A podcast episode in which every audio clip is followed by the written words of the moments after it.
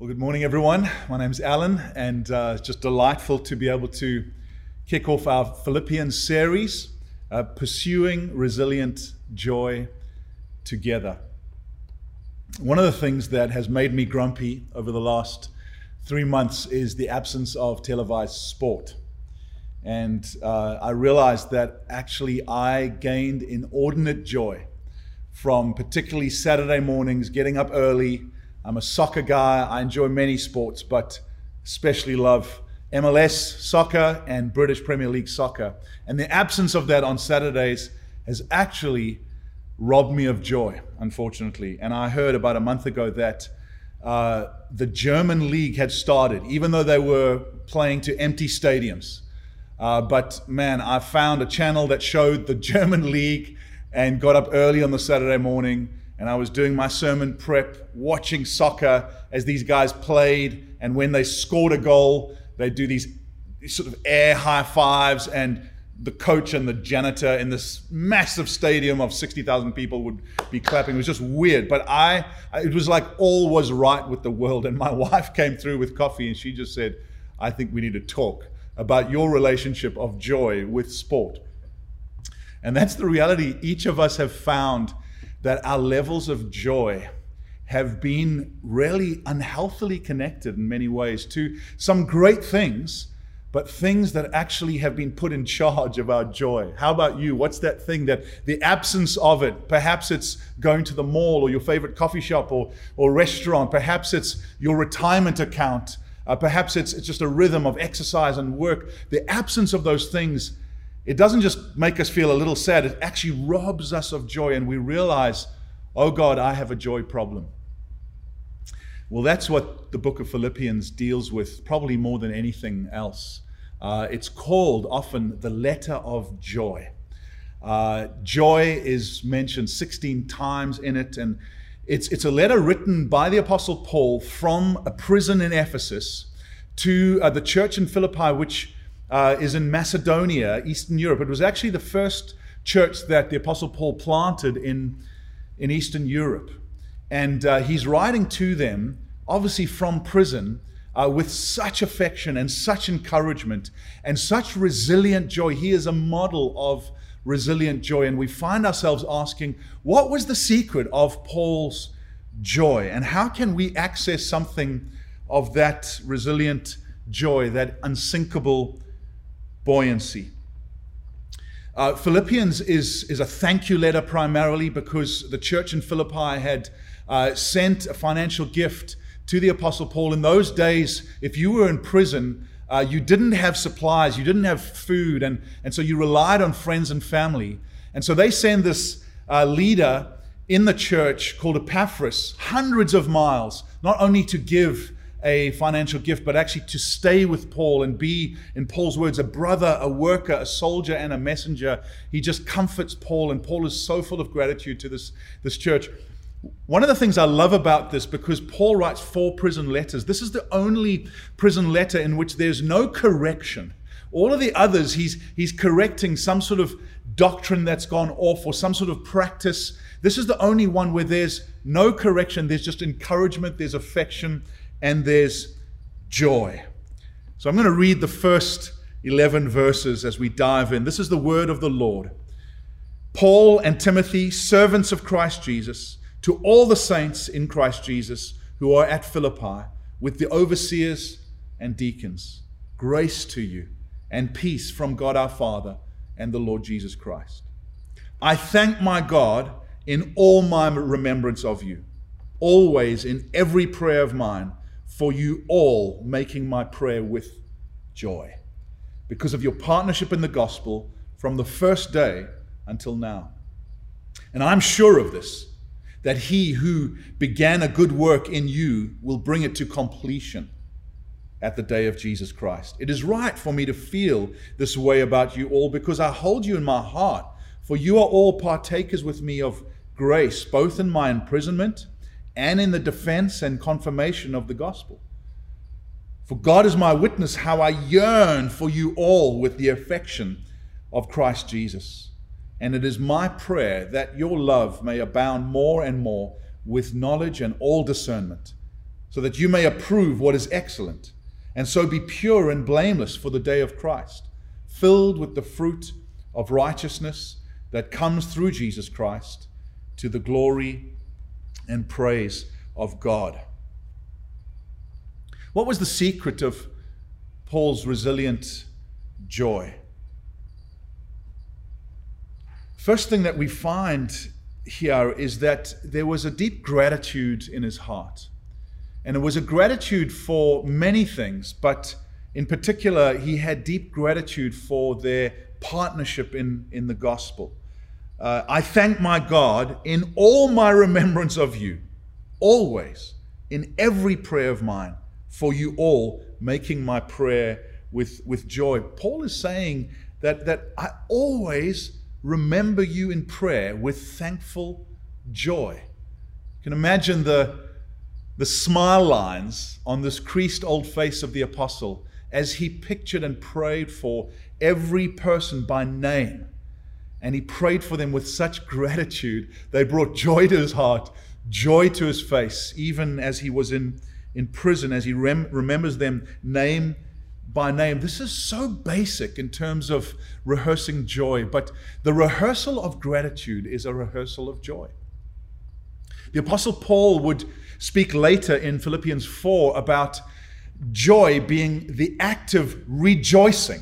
In other words, it's not just an emotion that we feel, it's not just happiness, it's actually rejoicing with gratitude. And here we see him doing that in, in prayer. He, he's isolated. He's dependent.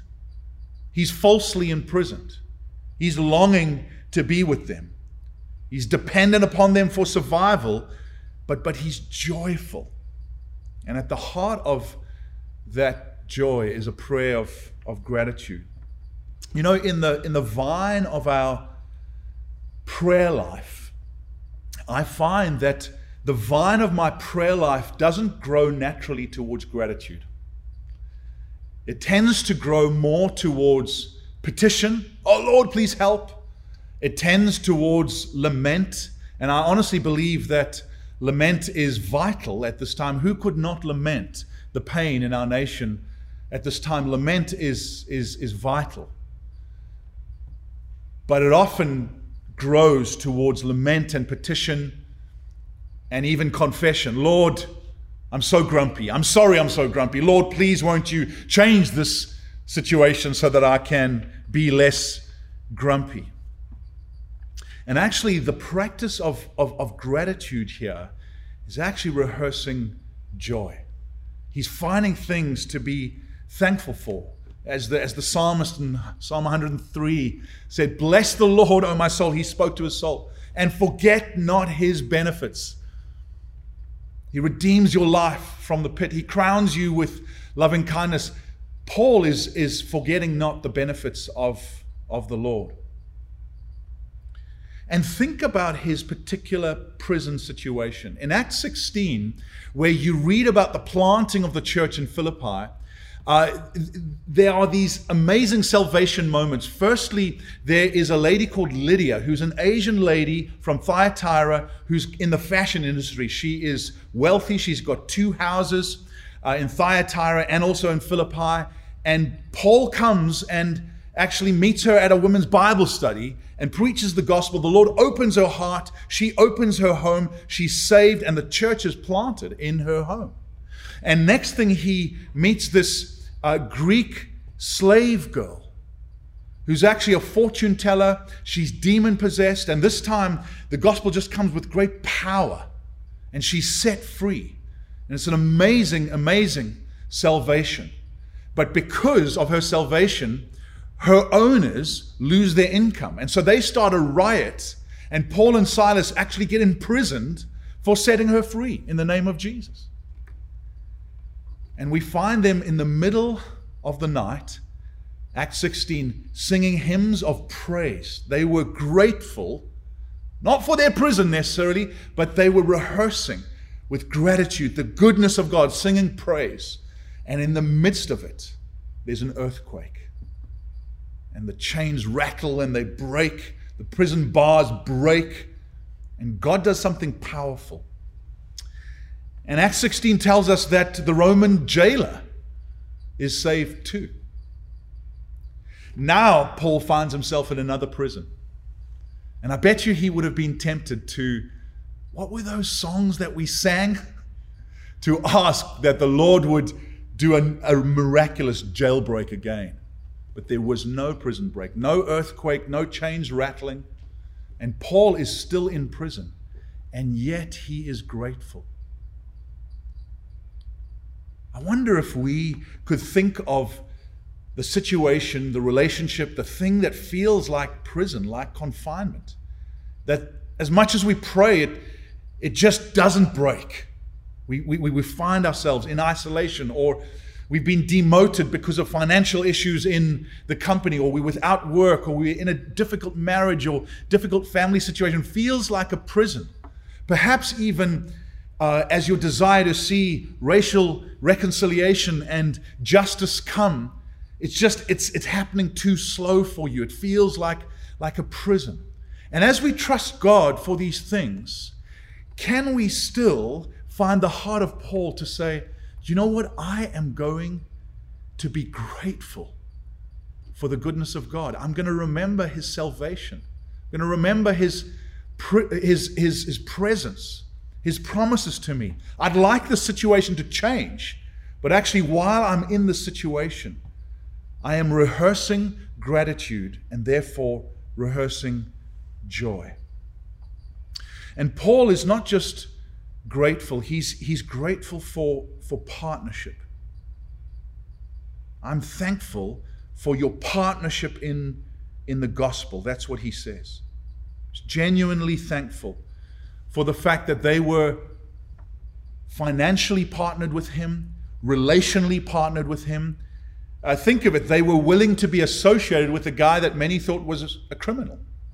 There was partnership, and partnership is a, is a wonderful word. It's more than just friendship. It's, it's, it's actually like an intimate family business. It's the word koinonia, which, which means an intimate family business. In other words, they were shared investors in the gospel. They shared in the risks and the rewards of the gospel. Imagine even Epaphras being given this money and being told to make a dangerous trip, hundreds of miles, from Philippi all the way to Ephesus to give him the gift and then stay with him. That's an incredible picture of, of partnership. They weren't just friends.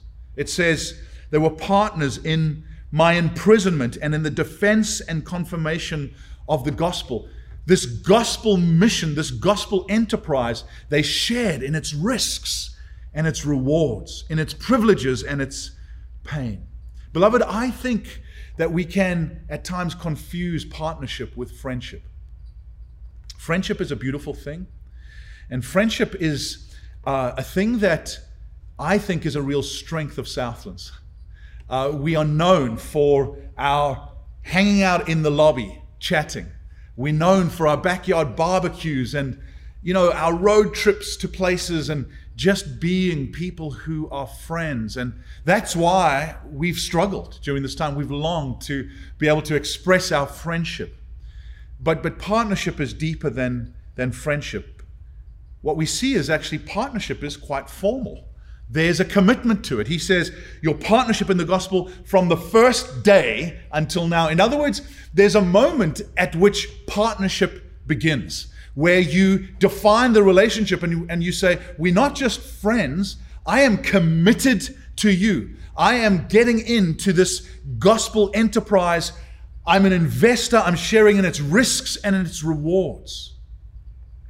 And I want to ask that during this time where actually we have drifted geographically and relationally, that this is a time to renew our partnership together in the gospel. I think the danger of being able to get up and be in your PJs, make pancakes, and sit and listen is that we can move from partners in the gospel to consumers of the gospel. But actually, Paul calls us back to a shared investment of our time, of our treasure, of our talent. And that means risk. I've talked to some people that long to be back together with the people of God, and others that have been honest enough just to say I've kind of cocooned. It's been cool just just being in my home with my family without any pressure to be places, without any pressure to have to serve on a serve team. And there is a call to renew our partnership this day in the gospel, the defense and confirmation of the gospel. Probably you're going, What's this got to do with joy, Alan? I thought this was a message on joy. Now you're talking about commitment. Do you know? Our unwillingness to commit to gospel partnership actually robs us of joy because the gospel becomes all about us and we cease to enjoy the risks and the rewards of being together with the people on mission. I find such a joy in committing to a people, committing to a mission, sharing in the risks and sharing in the rewards. And so let's rehearse gratitude, but let's renew partnership in the gospel. Second thing that brings the Apostle Paul such joy is, is there's a confidence that God is with him and God is with them and that he's at work. You know, the book of Philippians is like one of those coffee cup promise books. There, there's so many incredible promises, you know. To, for me to live as Christ, to die as gain. I can do all things through Christ who strengthens me. It's chock full of these promises that go on coffee cups. And, and this is another one. Verse 6 I am confident of this, that he who began a good work in you will be faithful to complete it until the day of Christ. Paul has a joy because he's confident in the work of God. So we know this church began well. You've heard about these incredible salvations of Lydia and the slave girl and the jailer, and these became unlikely pillars in the life of the church. But then they began to hit some speed bumps, and there's been some heresy. There's been some teachers of the gospel that have been peddling the word of God for profit, for money, while Paul is in prison. There's been some relational conflict between leaders. And there is a temptation in this church to think that God has gone to sleep on the job. We started so well, but now, I don't know, is this really worth it? This is hard. And the very guy who led the charge is now in prison. And we have all these counterfeit gospel preachers, and there's relational tension and there's persecution. And what brings Paul joy and what should bring you and I joy is that God has not gone to sleep on the job. God is not just a good starter, He's a good finisher. He who began a good work in us will be faithful to complete it. That confidence should bring us joy in the midst of trial. And that's got a, a personal outworking for us that we, we, we realize that salvation is not because of our work, but it's because of God's work when Jesus cried out on the cross, It is finished, he was saying, actually, the work that is going to justify you and reconcile you to God is mine. It's not yours. I've finished it. And you can rest in my finished work that I will never condemn you if you trust me. I will never leave you or forsake you. Even if you are faithless, I will be faithful to you because I have finished the saving work needed to bring you to God. And that should cause you and I just incredible joy, the confidence that He who saved us will never stop working in our lives. Salvation is not just a past tense thing. Jesus has saved us, He is saving us, and He will save us. He is at work. It also has an application for us together as a church. That, that God has not stopped working in us, even though things are difficult in our day and age. That He's at work in our church, He's at work in the world. And Paul says, He who began the good work will complete it until the day of Christ. In other words, He is talking about our end time theology, our eschatology. That actually God's work won't start strong and then sort of peter out towards the end times. It'll get stronger and stronger and stronger. Picture God as a road worker, and the church as his road. It's saying actually he's going to complete what he began. The road of the church, the highway of holiness, is actually going to get better and stronger and smoother, even as things get more and more turbulent. And sometimes our eschatology, our end time theory, robs us of joy. I've heard during this tough time so many people come to me with a sense of like, man, it's doomsday, things are getting dark, and it does feel like doomsday, doesn't it? But they are very focused on who's the mark of the beast and who is the antichrist. And I just want to say, man, as we anticipate the return of Christ, are we more conscious of the antichrist than Christ himself? It's Christ Jesus who is at work in us. And until he returns, he will continue to work. As the world gets darker and more confused and more turbulent, the church is built strong, steady. An overcoming church is what Jesus is coming back for. And this should actually give us joy, not rob us from joy.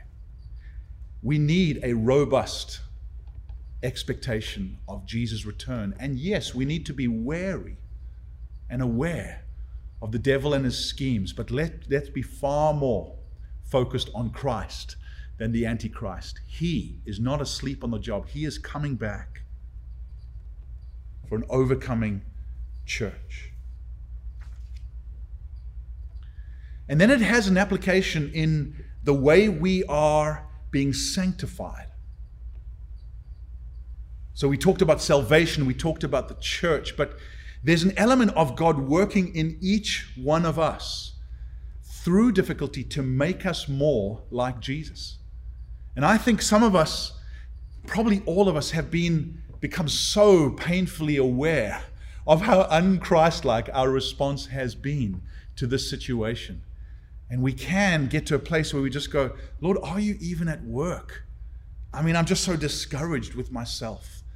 Beloved, take joy and courage that Jesus is graciously at work in you and I. I think of that great sculptor Michelangelo. In his statue of David, someone asked him, How did you carve such a beautiful statue out of this block of granite? And he, he just said, I chipped away every piece that did not look like David.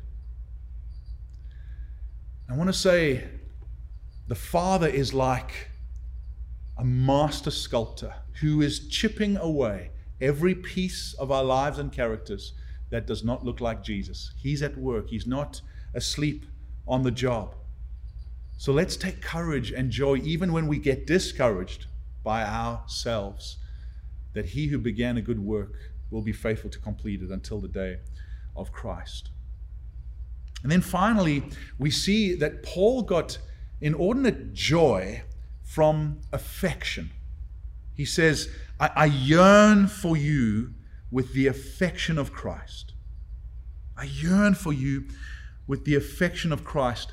Sometimes Paul gets a bad rap, doesn't he? he, he he's described often as this sort of hard, harsh, austere, impersonable man. And yet he's, he's affectionate. He says, I hold you each in my heart. I pray for you uh, by name. And his prayer is just as he holds them with such affection that their love may abound more and more with knowledge and all discernment, so that you may approve what is excellent, and so that your love would glorify Jesus. That's what he writes. Joy from affection. I think that's why this season has been really hard, because we see one another and we long to be affectionate to one another, but the constraints don't allow that. I've struggled with that, longing just to give a good sideways hug to someone, a high five, a holy kiss. Because affection actually wants to bear fruit in action.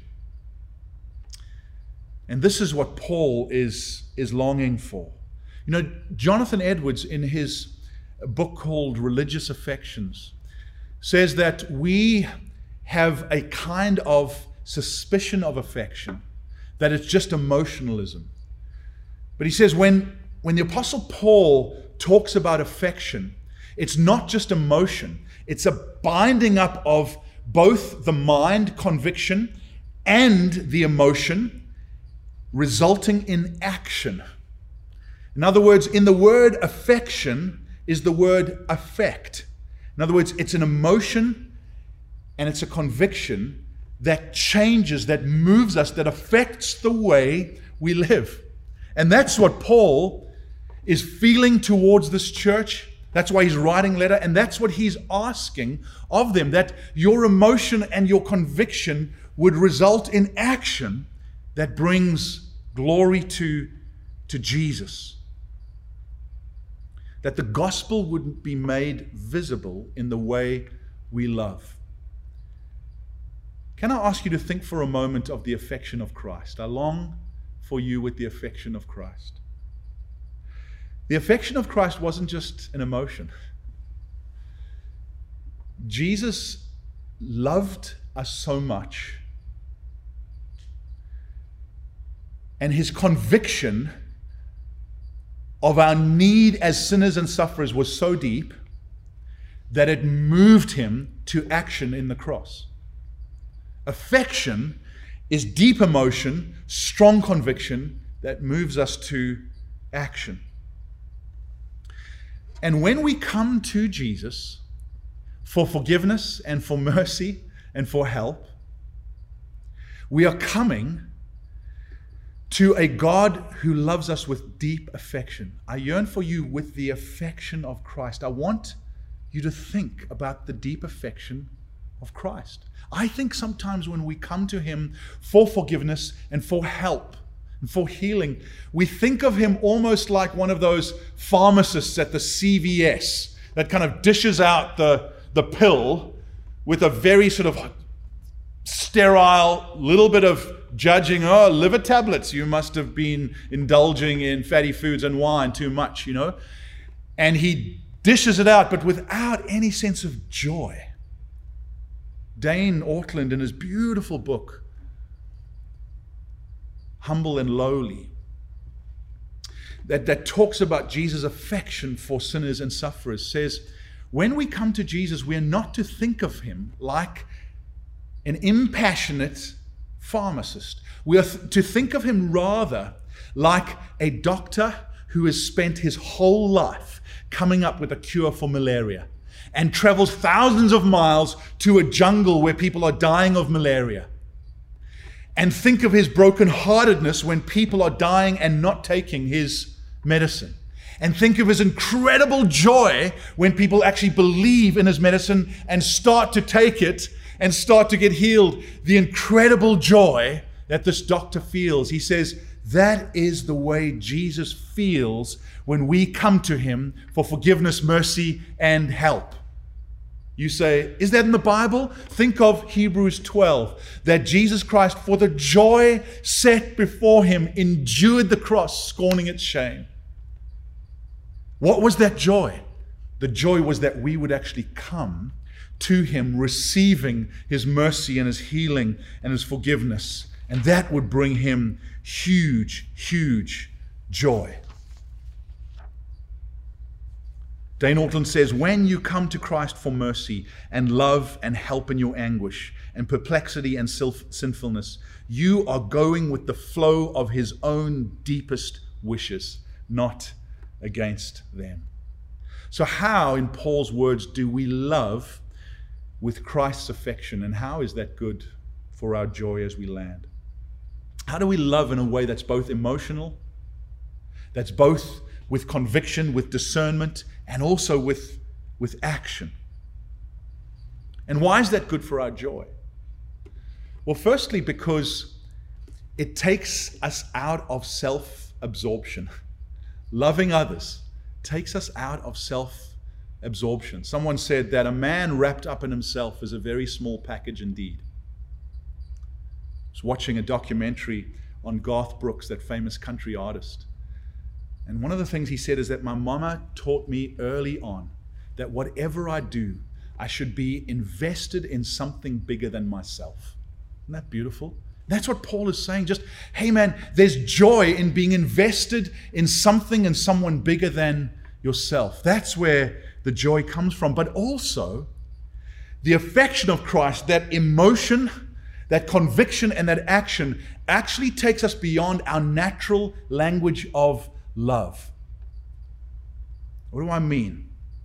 Well, very practically, you might be uh, a very affectionate person in terms of demonstrations of public affection. You just love to hug people and high five them, and the gift of human touch is huge. But actually, at the moment, Jesus wants to furnish you with a kind of love that is practical.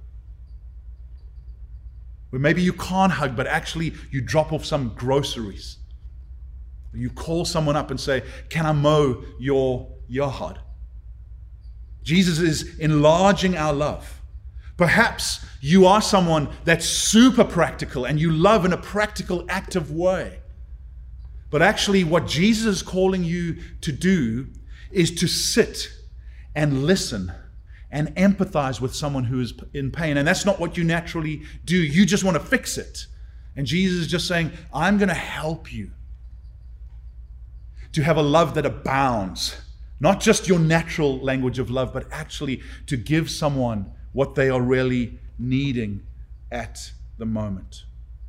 Beloved, there's only one person who can love us with a perfect affection, and that is Jesus. He discerns everything about us, yet He loves us.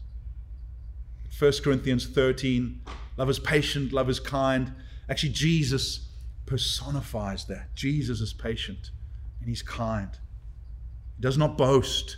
Jesus is not proud. Jesus is not arrogant. Jesus does not rejoice with evil, but he delights in the truth. Jesus is not irritable or resentful. And we either look at that call to love and just say, oh man, I can't love like that. Or otherwise we say, no, Jesus is the fulfillment of that. And actually, as I look even at Paul's life, I say, I can't even love like Paul. We run back to Jesus, who is perfect love, perfect affection, and we say, Lord, please fill me with your love so that I can love in a less irritable, more kind, less boastful way. The message of Philippians is not be like Paul. The message of Philippians is come to Jesus because you cannot be like Paul. Paul, as a model, will teach us, but it will crush us. But it's as we come to Jesus, who is love personified, who is joy personified, and receive the remedy for our sin sickness, for our joylessness that we are fueled to love others and serve them. For He is our joy. Let me pray. Jesus, we come to you just so aware of our joylessness, so aware of our self absorption, so aware of our tendency to connect our joy to these things that are fickle and frail. And when they're taken away, we get so grumpy and so down. And we thank you for the model of Paul this unsinkable buoyancy. We thank you for that. But we come to you because you are not just the model, you are the means of joy. You are the means of love. And we ask that you would fuel us to be grateful, to be in gospel partnership, to be loving, to trust you that you are at work. And we thank you that you love it when we, as sinners and sufferers, come to you for your remedy for the joy set before you, you endured the cross. And so we receive every benefit of the cross right now your forgiveness, your comfort, and your joy. Amen.